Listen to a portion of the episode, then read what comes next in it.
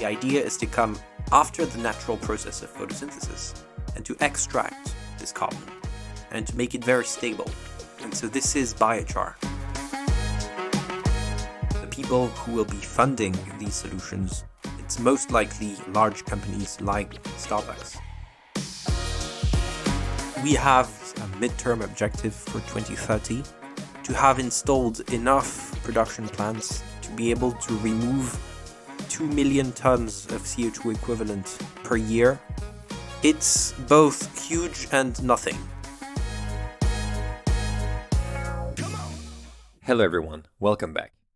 In this new episode of Scaling Climate Tech, we welcome Olivier Reinaud, co founder and managing director at Net Zero. Net Zero was founded in 2021 with a very diverse founding team, including the climatologist Jean Jouzel, the vice chair of the IPCC, the International Panel on Climate Change, two owners of leading coffee processing facilities in Cameroon and in Brazil, as well as a father and his son, Axel and Olivier Reinaud. In this episode, we talk with Olivier about net zero journey, from its roots in the family story going back to his grandfather, to being selected in the highly competitive Musk Foundation Carbon Removal X Prize, and to more recently raising $12 million with large companies like L'Oreal as investors.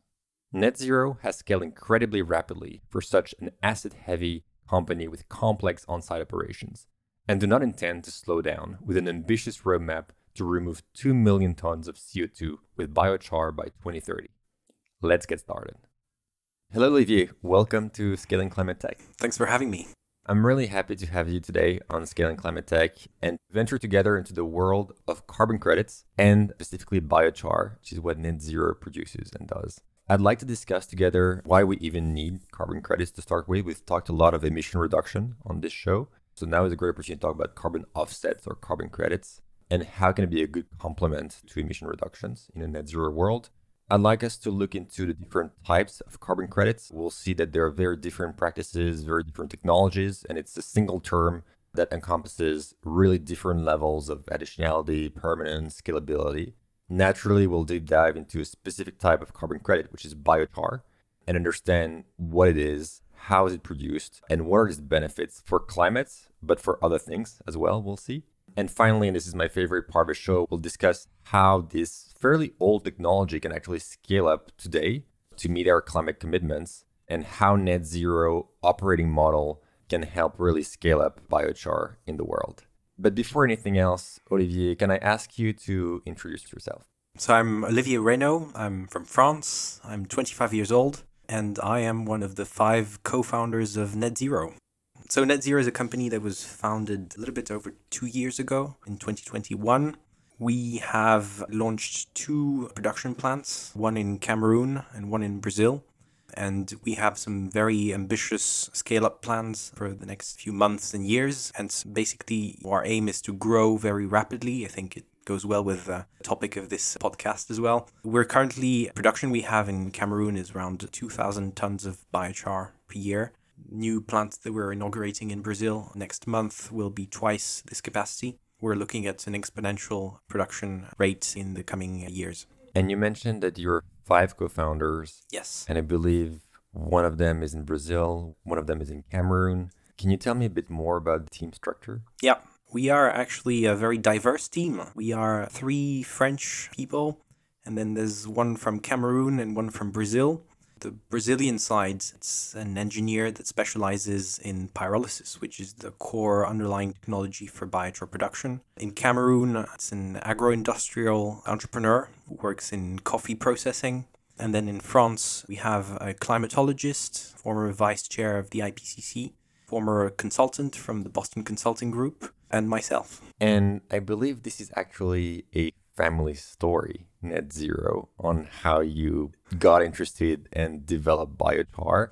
Can you tell me a bit more about that origin story? Yes. So it's a story over three generations. It starts with my grandfather. So my grandfather was running an NGO that specialized in developing programs global south sustainable development programs. And so he was one of the very first to be interested in biochar to start doing actual projects with biochar at a time where biochar was only a, research topic and had no real implementation. He was one of the very first to actually implement it and to build a technology to produce it and to start having some first real world results with biochar. And so this is how the interest about biochar came to me. I happened to work with my grandfather for his NGO for a number of years. And then it happens that also my father got involved at some point. It was during the COVID crisis. So we were in lockdown in Paris. We were in the same apartment.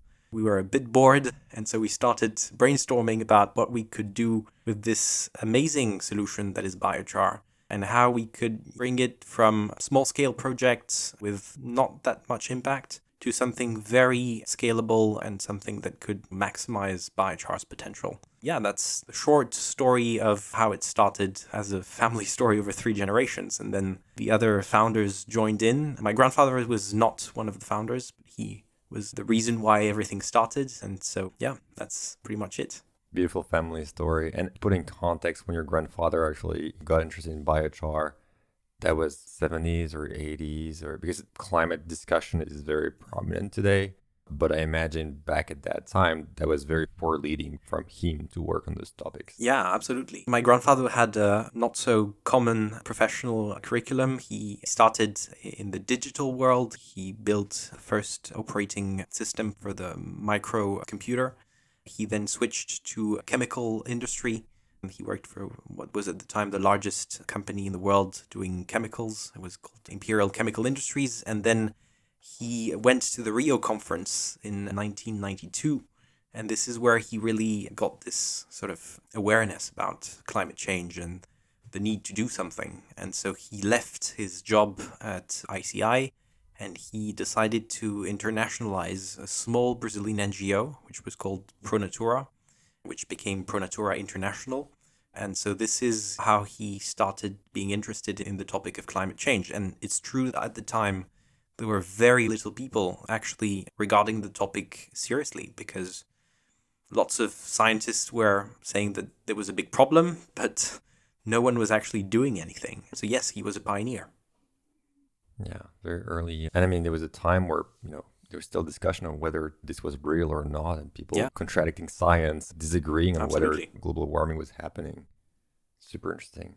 So, before going into the, the specifics of biochar and, and net zero, I'd love to just step back a bit and look at the broader space, the carbon credit market broadly we know that we must reduce our emissions globally. It's actually quite drastic, moving from 50 gigatons a year to half of that in 2030 and even less in 2050. We also know that some industries will not be able to fully decarbonize for various reasons aviation, heavy industry, agriculture, and so on. So, this is where carbon credits could have a role. Could you share your broader perspective on you know, the role of carbon credits in this net zero transition and also the scale they have to play in that transition. Yeah.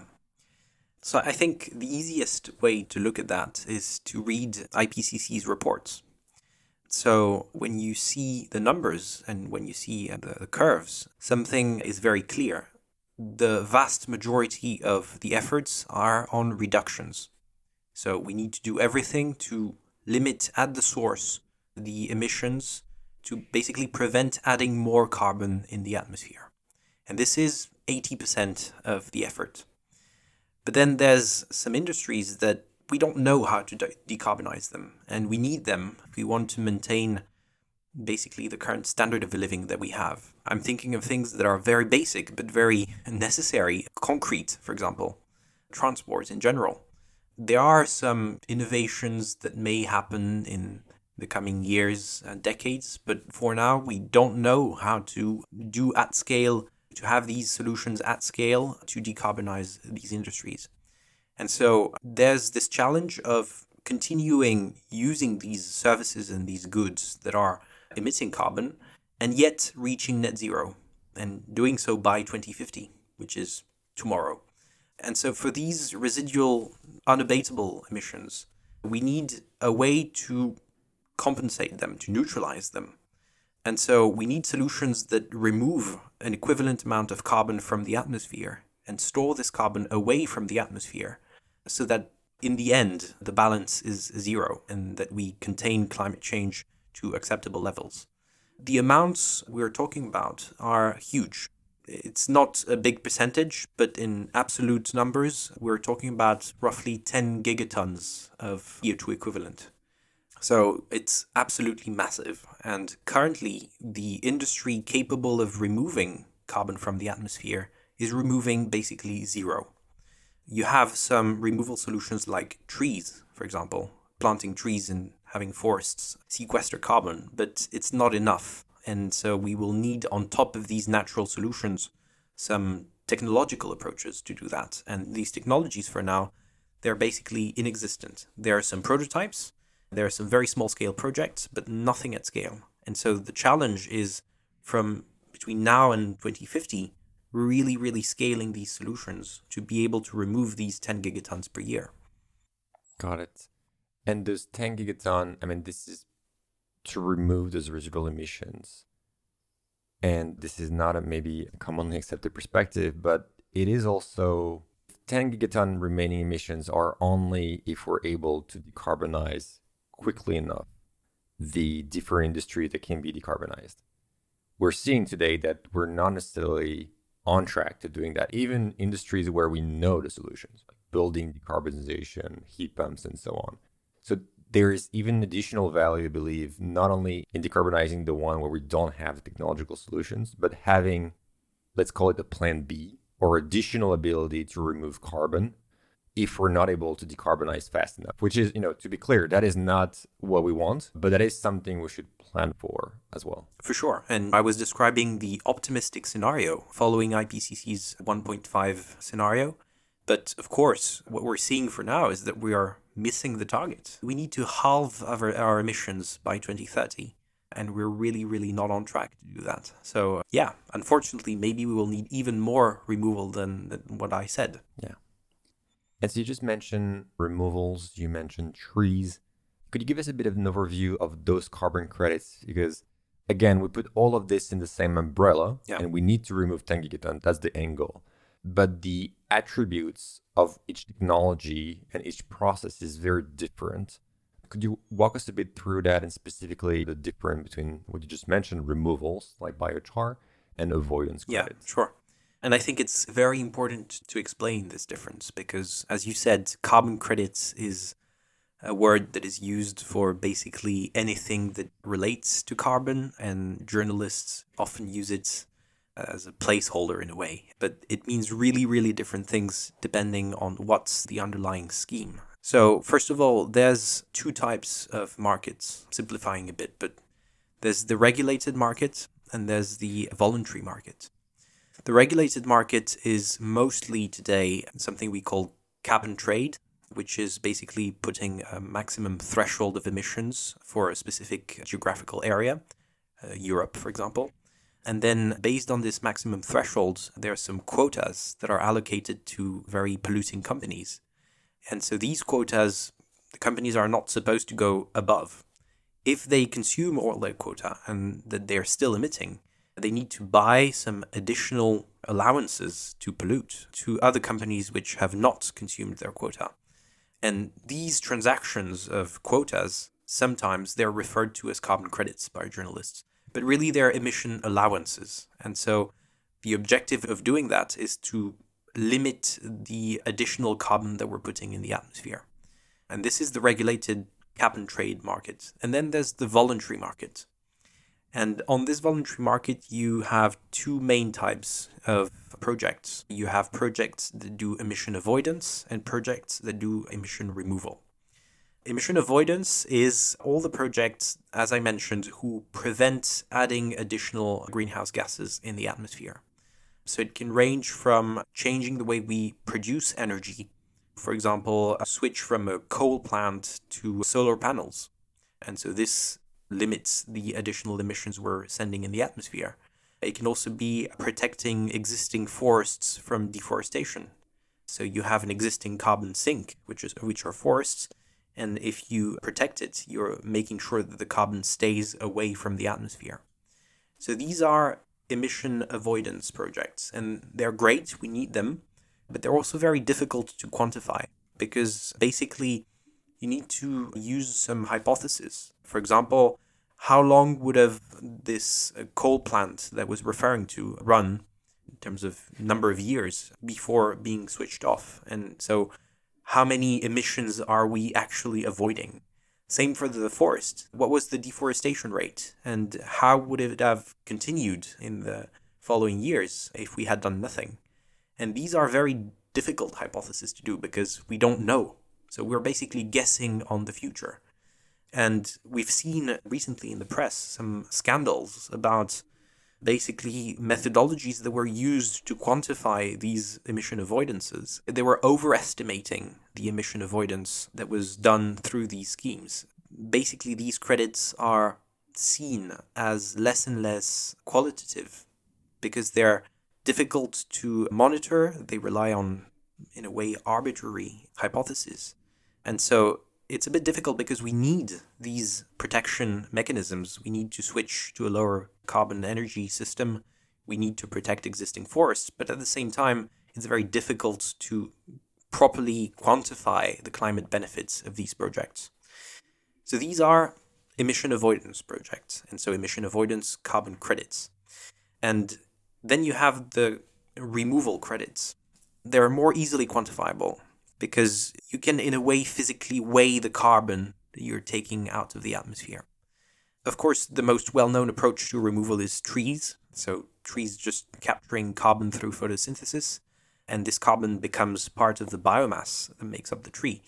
And so, you can measure circumference of a tree, for example, and its height, and you can calculate how much carbon there's in it, and then you can extrapolate that. You can use satellite images to calculate the stock of carbon that there's at any given point of time, and then you can monitor the growth of forests. So you're planting new trees when you're making a forest bigger, or when you're planting an area that was not planted before. It has its challenges, but it's easier to quantify. And this is natural solutions. Then you have some more technological approaches, which are even more easy to quantify. And they also offer something that natural solutions don't offer, which is permanence. Forests, they're great and they come with lots of co benefits for biodiversity and so on. But we cannot guarantee that when we plant a tree, if we come back 30 or 50 years after, the tree will still be there. Because so many things can happen. The tree can be cut, there can be some wildfires, the tree can die from diseases, from just not being correctly planted. There's a 50% death rate when you are doing reforestation programs. So there's no guarantee of permanence of the, the storage of the carbon with trees. Whereas with technological approaches, you can have this guarantee. You can have a form of permanence that you guarantee over time. Maybe the most well known approach with these technologies is direct air capture.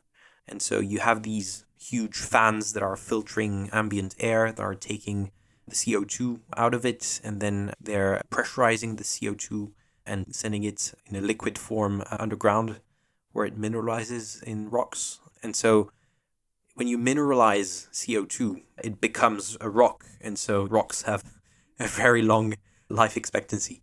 So we're really not talking about the same guarantees when it's technological approaches and when it's natural removal solutions, although both are doing removal. Super clear. And replaying these different type of credits you just described, we will take an example to bring it to life. Let's take a oil and gas company operating in Europe. So the first market you describe is the regulated markets. So this oil and gas company will be given a certain number of emission allowances if it produced more oil that year or if it produced it in a non-responsible manner, it will exceed its allowance. So we'll have to buy this allowance from a cleaner energy producer, maybe, and pay it at the market price. And that's the cap and trade you're saying, the, the supply and demand. If there's a lot of supply, the price will be pretty low. If there is a lot of demand, the price for those allowances will be higher. Then you mentioned the voluntary carbon markets, with the first one being avoidance. So that same oil and gas company could say, well, as part of my climate commitment, whatever they are, carbon neutrality, net zero, I will avoid deforestation somewhere, let's say in Southeast Asia. So this forest would have been shut down. I will invest in it and pay for it so that it is not chopped down. And that brings the challenge we're mentioning around how do you know if this forest was really going to be chopped down? Isn't another forest nearby going to be chopped down? So there are some challenges in what is the right counterfactual. And then you mentioned removals. So here, that same oil and gas company could say, well, this forest that has been previously deforested, I will plant new trees here. So that would be the, the natural solution approach. Or a technological approach like the one you mentioned, where the same company could invest or buy credits from a direct air capture facility or other technological solutions there. And I think that the, real challenge here is that, as you said, in the media, when we talk about carbon credits, we often think of avoidance credits because that's the one that are very controversial. I was thinking the newspaper, the article that came in the Guardian, there was a similar show by John Oliver that also talked about a lot about these avoidance credits. And by bucketing all of those credits together, it reduces the credibility of carbon credits as a whole when actually, as you explain, the difference in removals, specifically technology based removals versus avoidance, is pretty dramatic. And the IPCC says that we need these solutions. So there's clear scientific backing to say that it's not optional, we need them. It needs to be well done, which is it's not a substitute for emission reductions, but it's necessary and we cannot reach net zero without them. Yeah, absolutely. So now that we have a better understanding of this landscape, let's double click on biochar because this is what net zero does. Could you share a bit more details what biochar actually is physically and what is the carbon impact and the role it can play in, in the net zero journey? Yeah. So biochar is physically resembles charcoal. It's a solid product, black, mostly made of carbon the principle is that you put this biochar in the soil. So you mix it with topsoil and it stays in the soil. How biochar is produced, we basically take biomass. So it can be forest residues, it can be crop residues, basically any plant based biomass. This biomass has carbon, which comes from the atmosphere. Plants capture carbon in the atmosphere during photosynthesis. And so, in a way, plants, they do the job of capturing carbon naturally. They take the carbon out of the atmosphere during photosynthesis. And so the idea is to come after the natural process of photosynthesis and to extract this carbon and to make it very stable. And so this is biochar. So biochar is essentially at- solid atmospheric carbon that was extracted from plants which captured this carbon initially in the atmosphere. And then this biochar, we put it in the soil for two reasons. The first one is that we need to store this carbon somewhere. And so putting it in the soil is a way to store it. And it will remain very stable there for hundreds of years because of its very stable chemical structure. But it's also a way to improve agriculture because it happens that biochar has amazing agronomical properties. It acts in a way as a sort of a carbon sponge in the soil, which will retain water and nutrients at plant root level. And the resulting benefits are that you increase yields and you can lower the use of fertilizers. And so you have this kind of unique solution where you're doing carbon removal and you're making agriculture more sustainable and more productive. And so this is basically biochar. So you have this combination of natural processes, so photosynthesis, capturing the carbon in the atmosphere, and then a technological solution which is based on a pyrolysis process that extracts the carbon, and then this carbon is stored in the soil for climate benefits, but also for benefits in agriculture. And those feedstocks that you mentioned, what are the uses for it today? Because the reason biochar is capturing carbon is because you're comparing two situations, right? You're comparing the situation with biochar where you're are doing this pyrolysis and capturing that carbon in the form of this powder, so biochar. And you have to compare the situation to the current situation where this carbon is released every year or every harvest into the atmosphere. Is that the right counterfactual? Yes. So what you're doing is basically interrupting the natural carbon cycle. So I'm voluntarily putting human activities aside. If you had only natural ecosystems, you would have a perfectly balanced carbon cycle where, on the one hand, you have some trees growing and more generally plants growing and capturing carbon in the atmosphere uh, to build their biomass. And on the other side, you have some plants that are dying, that are decomposing, and that are releasing this carbon in the atmosphere. So this is the carbon cycle. And this cycle is naturally balanced. And the problem is that we are having, on top of that, human activities which are only putting more carbon in the atmosphere and not taking it out. And so this carbon cycle is not balanced anymore. But if you look at the biochar project, basically what we're doing is interrupting the natural carbon cycle and only having the plants capture the carbon but not releasing it. And then this carbon, we make sure that it's very stable and we put it in the soil. And so we're creating a sort of a carbon pump through the combination of nature and technology. And how much potential is there for this carbon pump? Because as you say, it depends on how much of the feedstock you have. We mentioned 10 gigaton, but that's for whole carbon market solution. What role can biochar play in these 10 gigatons? Yeah, so according to the IPCC, biochar could do between 1 and 2 gigatons of removal per year. So it's clearly not enough, but it can be a major contributor to this removal process that we need to implement at scale. And so it's a very interesting solution because it has a very big potential and it also has a lot of co benefits, and maybe we'll come back to that in a moment. But it's one of the few removal technologies that is not just for climate, but can be for other use as well. And so scaling biochar for climate is also scaling biochar for agriculture, people, and, and so on. So this is actually a great plug to go into the operating model of net zero because as you say, there are co-benefits that you're working very closely with partners like farmers and cooperative that work on the food processing. Could you explain to us the typical operating model, like the one you have in Cameroon or Brazil? And also, how do you secure the feedstock flows? Because that's one of the critical components of the biochar. And how do you work with the different partners, so those farmers and those food processors? Yeah, sure. Maybe before that, I'll just step back a bit and explain how people until now were producing biochar because there are other companies doing biochar and why we haven't followed this model.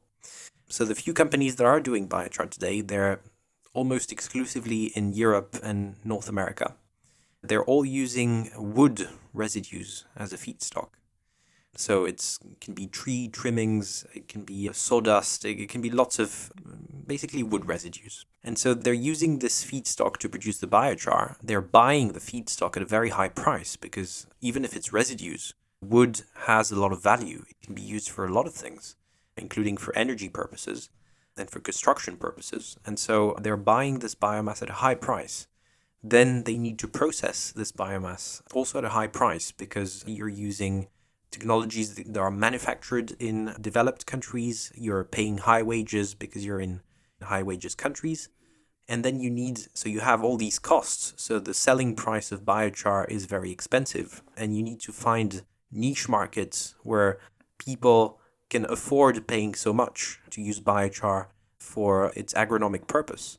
And so you cannot go to farmers because basically they don't have enough money to buy large volumes of biochar. And so most of the biochar producers today, they're selling small quantities to gardeners or people having vegetable gardens, these kind of small things, but which are really not scalable. And so we really didn't want to go for this model because it's not scalable. And net zero, since the very beginning, we wanted to build something at scale. There's no interest in just doing one project. And so we started thinking where we can go to have a lot of biomass at the lowest cost possible. And the solution was actually quite easy. We need to go to the tropics. There's a lot of agriculture there, and there's almost zero valorization scheme for the biomass. Unlike in Europe or in America, where you have probably over 90% of the residues that are generated either, by forests or by agriculture that are valued in a way or another for energy, construction, you name it. in these countries, there's nothing like it because they're developing countries because they haven't implemented these schemes yet. And so there's lots of biomass available almost for free. And actually, in a lot of cases, this biomass is a problem for the people that are generating it, the residues. So, take an example for coffee, for example, typical tropical crop. Coffee, what the industry is using is beans to actually then grind them and produce the beverage. But coffee grows in a cherry, and so there's rounded fruit, and so you need to take out the outer part of this cherry, basically, that surrounds the bean. And then you have these massive piles of dehusked coffee, so the residues from coffee dehusking. And farmers and processing facilities, they don't know what to do with them. And so they're actually quite happy if someone comes and say, okay, I think I can do something with them and actually make something that's valuable. And so we can, being in the tropics means we can have access to huge amounts of biomass at very low cost, and we are actually solving a problem for most of the people that are generating these residues. You will notice that I mentioned crop residues. I didn't mention wood residues, and the reason is that we don't want to use wood residues. We don't want to use residues from forests. The main reason is that there's high risk of deforestation in the tropics with low traceability of the origin of the wood. And so we really don't want to be associated to any deforestation aspects. And so we want to stay away from forest residues. It's also because we think there can be other uses that are maybe better for wood residues. And so we focus on crop residues. And only focusing on this biomass, we estimate that in the tropics you have around 2 billion tons of suitable crop residues available every year to do biochar. So we're talking about a very small subset of crop residues that are generated. I'm only mentioning the ones that are suitable for biochar production, which are relatively dry or easy to dry, centralized residues. Uh, it's a small subset of what is produced worldwide. So net zero goes in the tropics. And then the model that we're trying to implement is to work in very close proximity with farmers on a very circular model. So let me describe, for example, the model we have in Brazil. So in Brazil, we have we're working with a cooperative of coffee farmers. And there's over ten thousand of them, so it's a very large cooperative. And these farmers, they're producing a lot of residues because they grow coffee and then they dehusk the coffee. We go to them, we get their residues, we process these residues into biochar, and this biochar goes back to the exact same fields where the biomass comes from.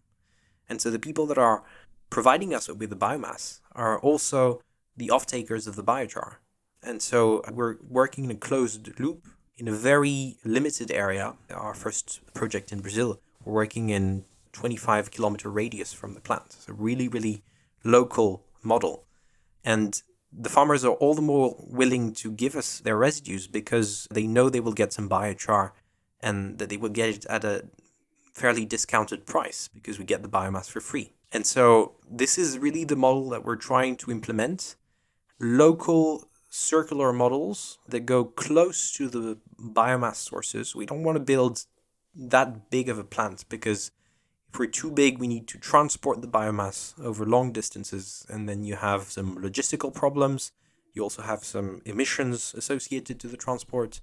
We prefer to do some medium sized production plants uh, that can process between 10 and 20,000 tons of residues per year.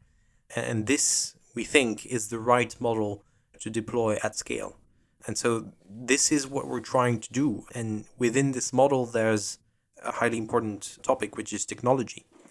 Because on top of the supply of the biomass and the distribution of the biochar, you need to process at some point the biomass let's go into the technology in a minute. I'd, love to deep dive into what Net Zero has developed. But the model you just described is very similar to the way you produce renewable natural gas from agricultural waste, where you try to also have a very local collection, typically cow manure, for instance, produce renewable natural gas, and you return fertilizer to the farmers. There's a real partnership model. Um, so it's interesting to see the parallel here with biochar and the, the very local model. Just before we go into technology, I'd love to understand more on the feedstock that you mentioned. the feedstock, those agricultural residues are not being valorized today in the tropics. What are the different potential use for them, maybe using the developed countries as a comparison point? And that might be a very naive question, but I was assuming that those biomass material are compostable, for instance, which would provide fertilizers for the farmers or could be burned for energy use. So, how does biochar compare to other use that might already be in place, or as you say, that are not in place, probably for good reasons in those countries? Well, I don't know if it's for good reasons, but most of the time there's no scheme in place just because they're not developed countries. So they didn't have time to implement all the ways to maximize value from waste. There's the energy use, which is of course something that you know already exists in some parts of these countries, and some industries are using these residues for energy purposes. Even in these cases, there are usually some fraction of these residues that are available because they're not used completely for energy purposes. And then you mentioned compost. Compost is good, but it's not a very efficient way of dealing with waste. If you can't do better, then you can do compost. But doing biochar is much more effective, both from an agronomic point of view and also from a climate point of view. Doing compost releases a lot of greenhouse gases, especially methane, which is a quite harmful greenhouse gas, much more than CO2. And so it's always trade offs between solutions. But I really think biochar is an interesting choice because we believe at Net Zero that it's what brings more value for the farmers. And our focus is a lot on farmers because they are the ones with whom we're working on the ground. And so we're trying to maximize value for them. Okay. So the climate benefit is greater because you don't have those emissions that you produce when you do composting. And the fertilization or the improvement in the agricultural yields is higher with biochar than what you get with the remains of compost. Super clear. And on the inner energy part, there's I don't know if you want to talk about that now or, later when we talk about technology, but there are some very interesting synergies with biochar and cogeneration of energy because you get some excess energy from the pyrolysis process, so the process that's used to produce the biochar. And so you can use this fatal heat and the excess gases from pyrolysis to actually supply some industrial facilities, for example, with their energy needs. And so it's not completely a trade off. It can be both at the same time, producing biochar and hmm. producing energy.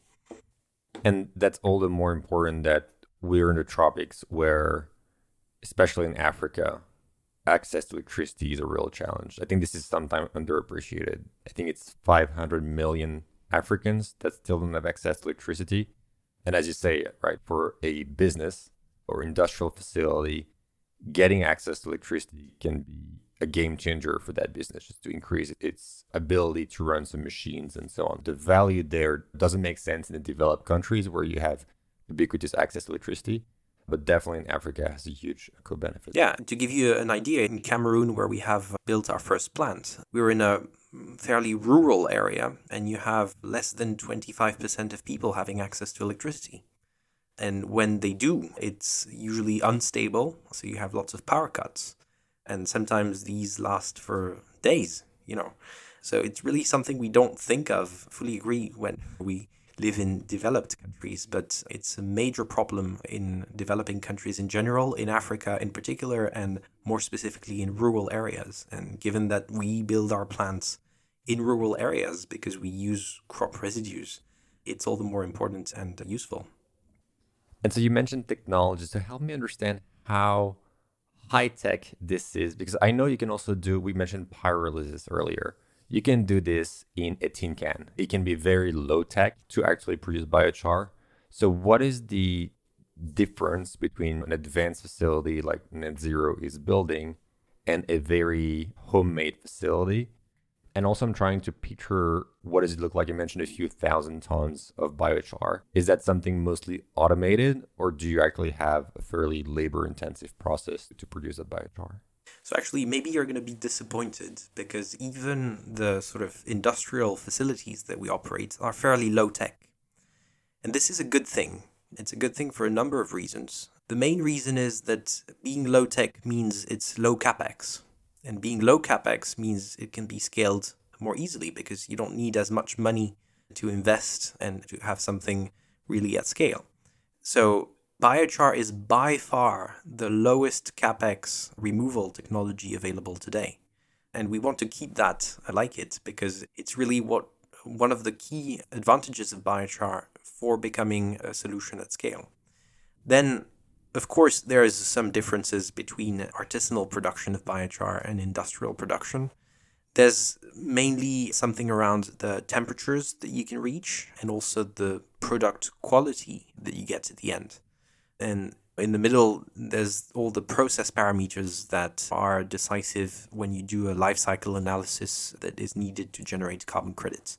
So, having an industrial facility to do that is a way to ensure a homogeneous quality of the product, to make sure that we maximize its agronomic benefits to make sure they also maximize the climate impact because so basically pyrolysis is uh, a process where you heat the biomass in the absence of oxygen. And this process generates two main co-products. You have biochar so the solid product that is mostly carbon and you have something called syngas which is basically combustible gases. And so these gases if you don't handle them properly, they go back in the atmosphere as methane, for example, which is more potent greenhouse gas than CO2. And so having an industrial facility that can process these gases, that can combust them, that can re-inject them in the system to have a process that is self-sustained in terms of heat, makes it much, much more efficient from a climate perspective, as well as from the product quality perspective. And um, you know, if we want to produce biochar at scale, anyway, we need to be industrial. Otherwise, it's not going to work.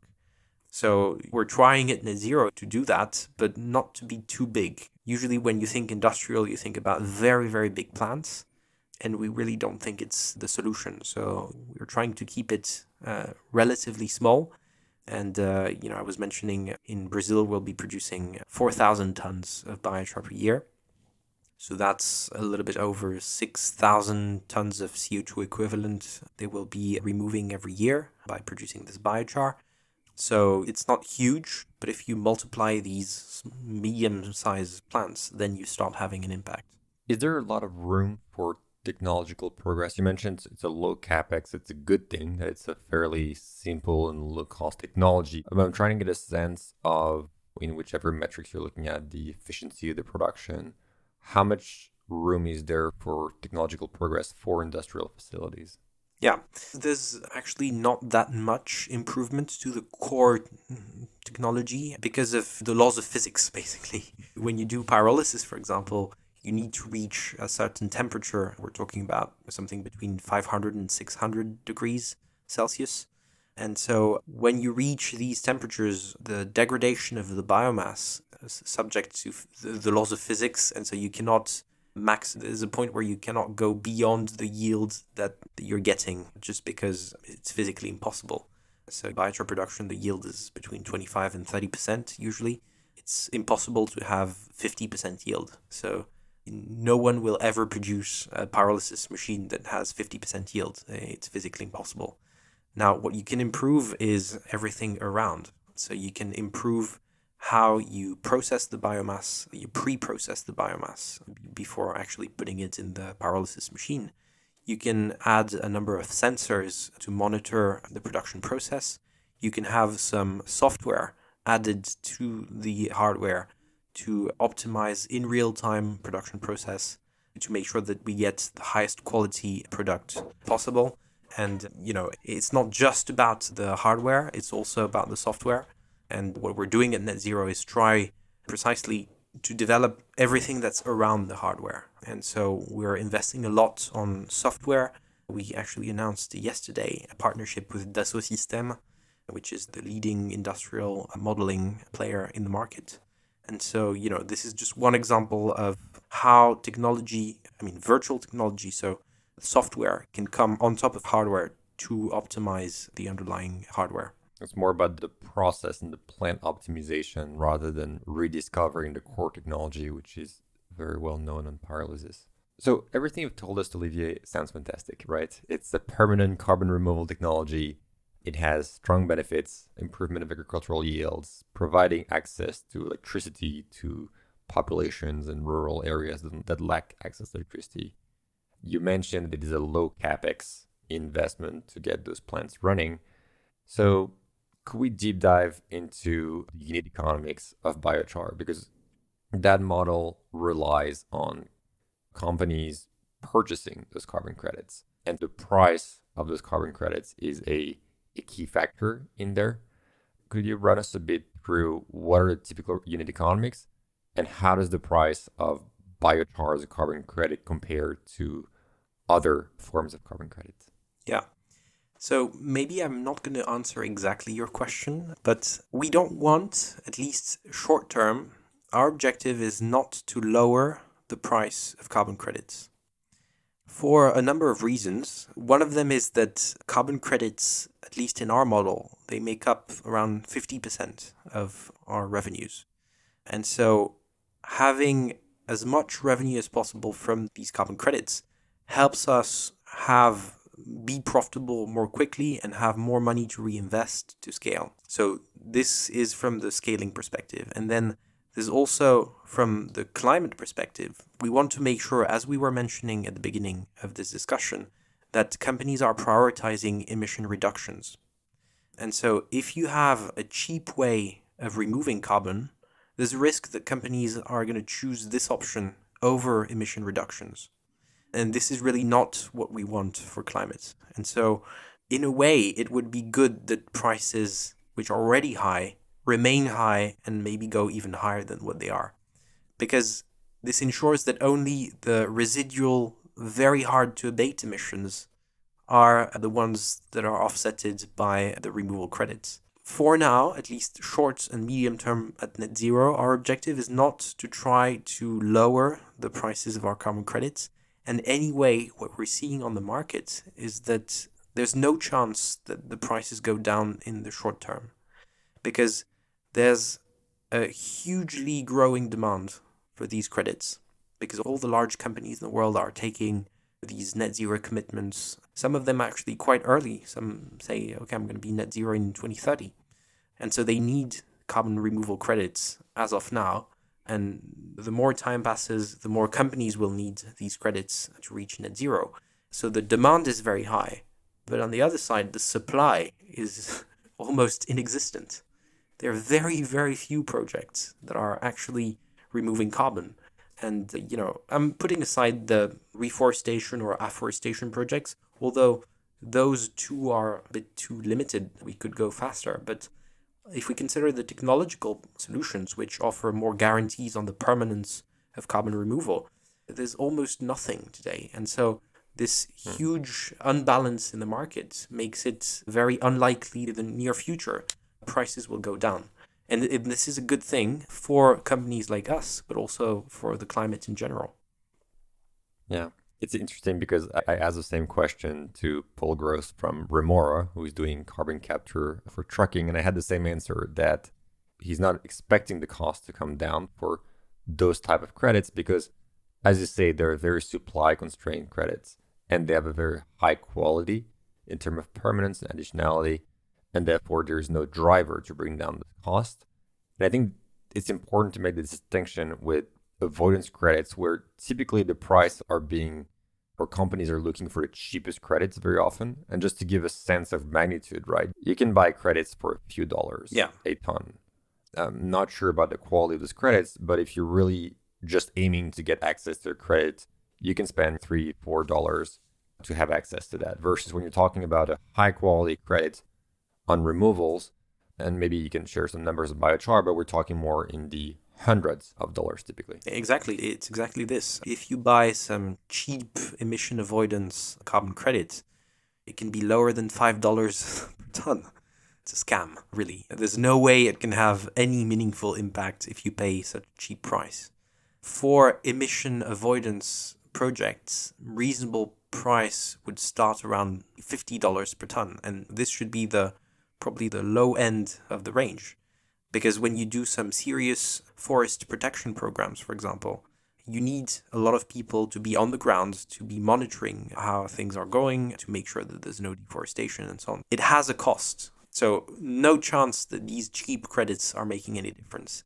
And then for removal because of the technology that is involved and the nascent market and basically all the projects are either prototypes or very early stage the production costs are very high so anyway it's not just about deciding to sell the credits at a high price. It's because the, the underlying production process is costly. And so, yes, for biochar, we are talking, as we speak, probably the average market price for biochar credits is around 150 euros per ton. And it's probably going to remain like this or go higher in the years to come. If you are considering some direct air capture projects, for example, it can be much higher, like over 600 sometimes even more. And um, so, yes, we're really not talking about the same quality of credits, the same prices. And again, I think it's good that these prices are high because otherwise you have this massive risk of greenwashing that we've seen in the past. And it's really not the way to go. Yeah, we are talking about this on the previous episode with Alexis Normand from Greenly, which is a carbon accounting platform, on if you don't want to make any effort as a company, you can just invest and buy those two, three dollar a ton credits and and call yourself carbon neutral and put the green logo on your bottle of milk or your t-shirt and feel great about yourself. You haven't changed anything about the way you're doing your business. You haven't changed anything about your emissions. But from a consumer perspective, often this is perceived as a good action.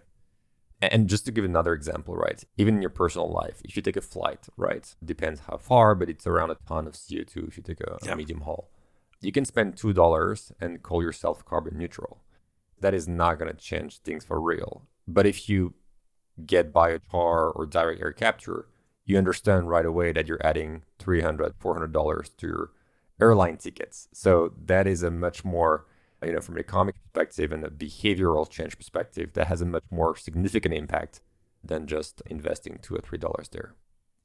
So I'd love to talk also more about the scaling part because we've understood the model, we've understood the unit economics here.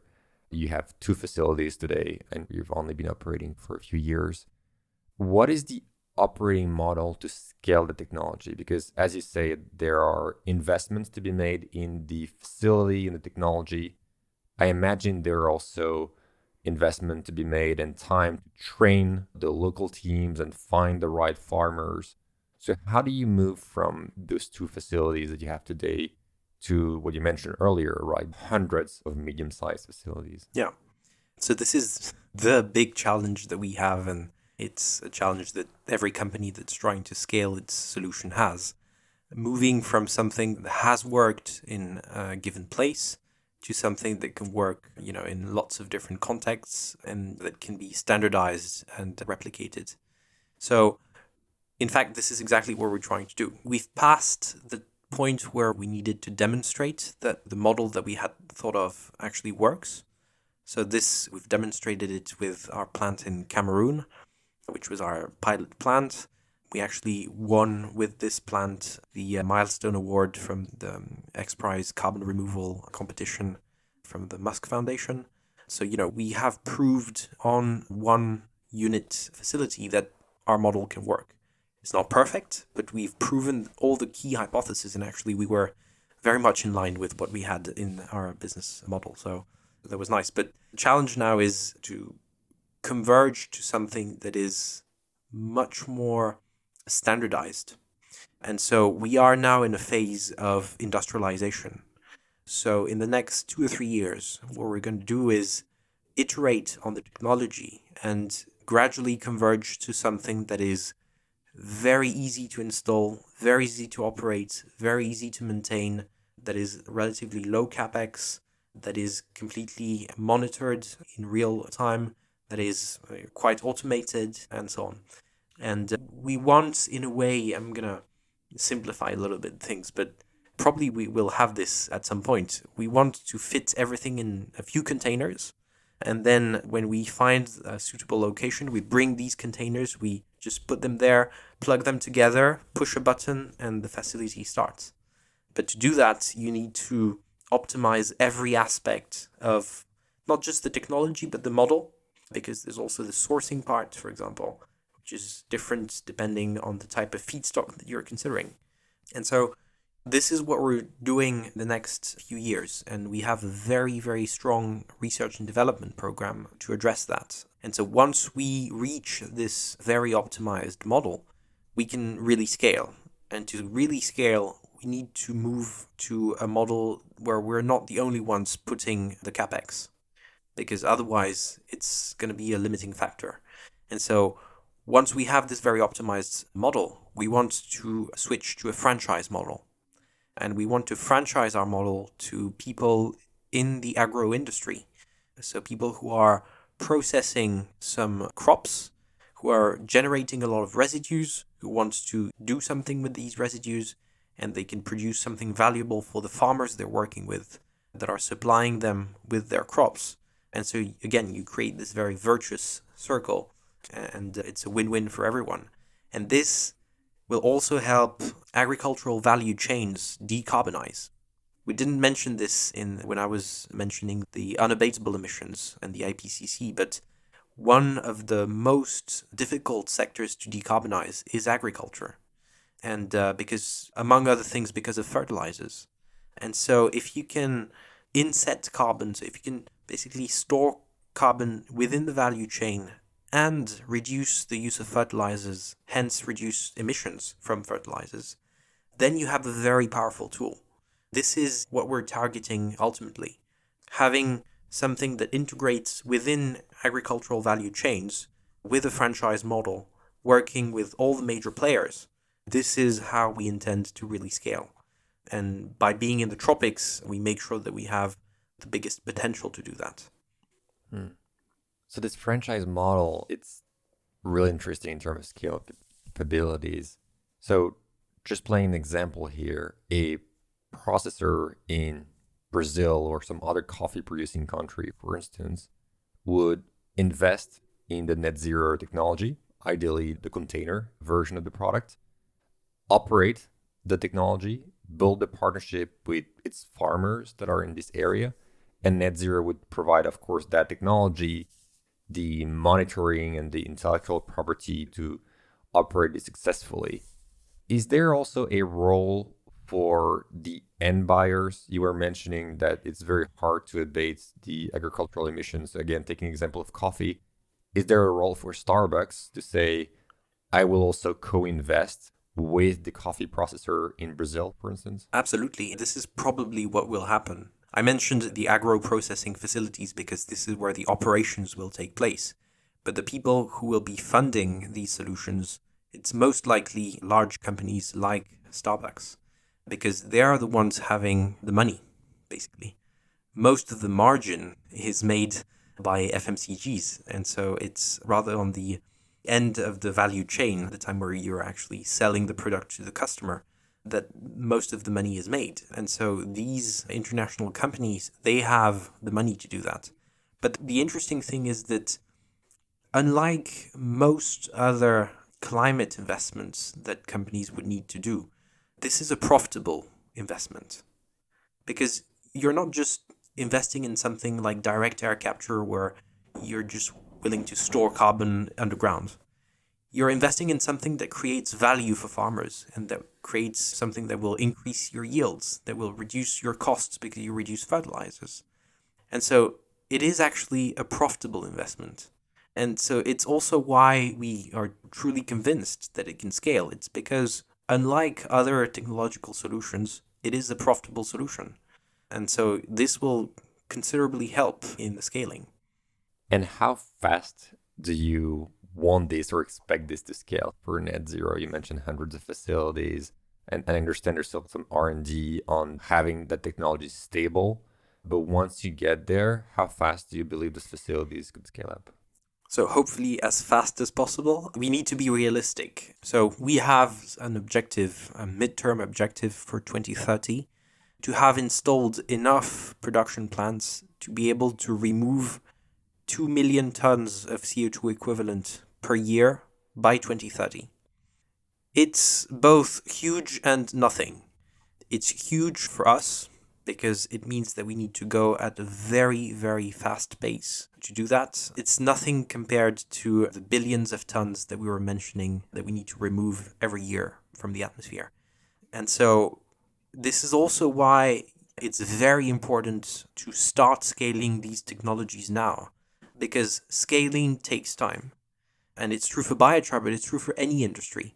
And so, what people may not understand, and I'm actually had this discussion many times with researchers or people that are involved in politics where they say, okay, the priority is emission reductions. And so let's put all our efforts now on emission reductions and we'll see later what we do for removal.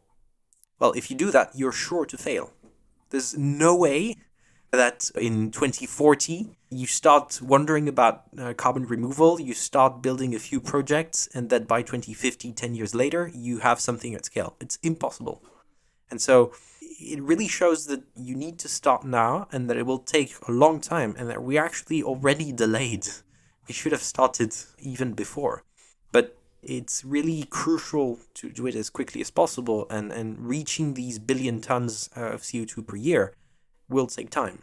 It's a fantastic point. This time it takes to scale up is massively underappreciated. And I think really good examples are solar and wind. It took 20 years, if not more, to get to a point where those technologies were cost competitive with coal, natural gas, and so on. And it, it is not at scale today. It is scaling up there are a massive capacity addition of solar and wind, but it will take another 20 years, if not 30, to really fully transform the power grid to renewables. And we're seeing the same thing with electric cars and others, where the technology is getting mature, but the time to replace the entire existing fleet of machine is several decades. Yeah. So if we want to have removals in the order of magnitude of 10 gigaton, we obviously need that technology to be ready, but we need to bring it up the scale curve, and that takes a very long time to do. To do that, of course, it needs to be done by private companies because they're the ones innovating. But we didn't mention up until now the regulation part. I think it's very important and it can really be decisive in facilitating this growth and this scaling up. I'm actually quite worried that politicians are not seeing this topic for now, or at least not enough. The US is starting to do some interesting things about, you know, funding these uh, climate solutions, and there there have been some recent announcements of billions of dollars that are put on the table to help these industries scale. But if you look in Europe, for example, there's barely anything, and it's mostly because of politicians not being trained and aware of these issues. And so we're a bit of in a paradoxical situation where we have the solutions, we have identified the technologies, and if we scale all the technologies, we can reach the levels that we need. But we need incentives to do that as quickly as possible. And so we need funding and we need a regulatory framework that's not too much of a constraint, that needs to guide a little bit and to give visibility to the different players to be able to then invest and scale. And this is really what we're missing. So I think we will never emphasize enough this point. We need regulation and we need visibility and money to fund and scale these solutions. Yes, definitely in, Europe, the removal regulation is not there yet. Olivier, I could for hours on this scaling topic together, uh, but it's, it's been a real pleasure talking together today. I really appreciate your time. I learned a lot about biochar. It's truly a fascinating product, both for its ability to sequester the carbon, but also all those co-benefits we talked about on energy generation and agricultural yield. It's interesting to see that it is a asset heavy business with operations and technology on the ground and yet the model you're putting forward the, the, franchise model is a way to rapidly scale it up and involve all the partners the farmers the food processors and food companies themselves to get to the 2 million tons of carbon sequestered you were mentioning so thank you so much for sharing that experience and the vision of net zero and i wish you the best to get to those hundreds of, of biochar facilities in the coming absolutely. years absolutely thank you very much florian Congratulations, you finished this episode. Thank you so much for listening until the end. And if you liked it, please don't forget to subscribe and leave a five star review. This is really helpful to be more visible in the rankings and to be able to keep inviting the best of climate tech entrepreneurs in this show. Thank you so much, and I'll catch you on our next episode very soon.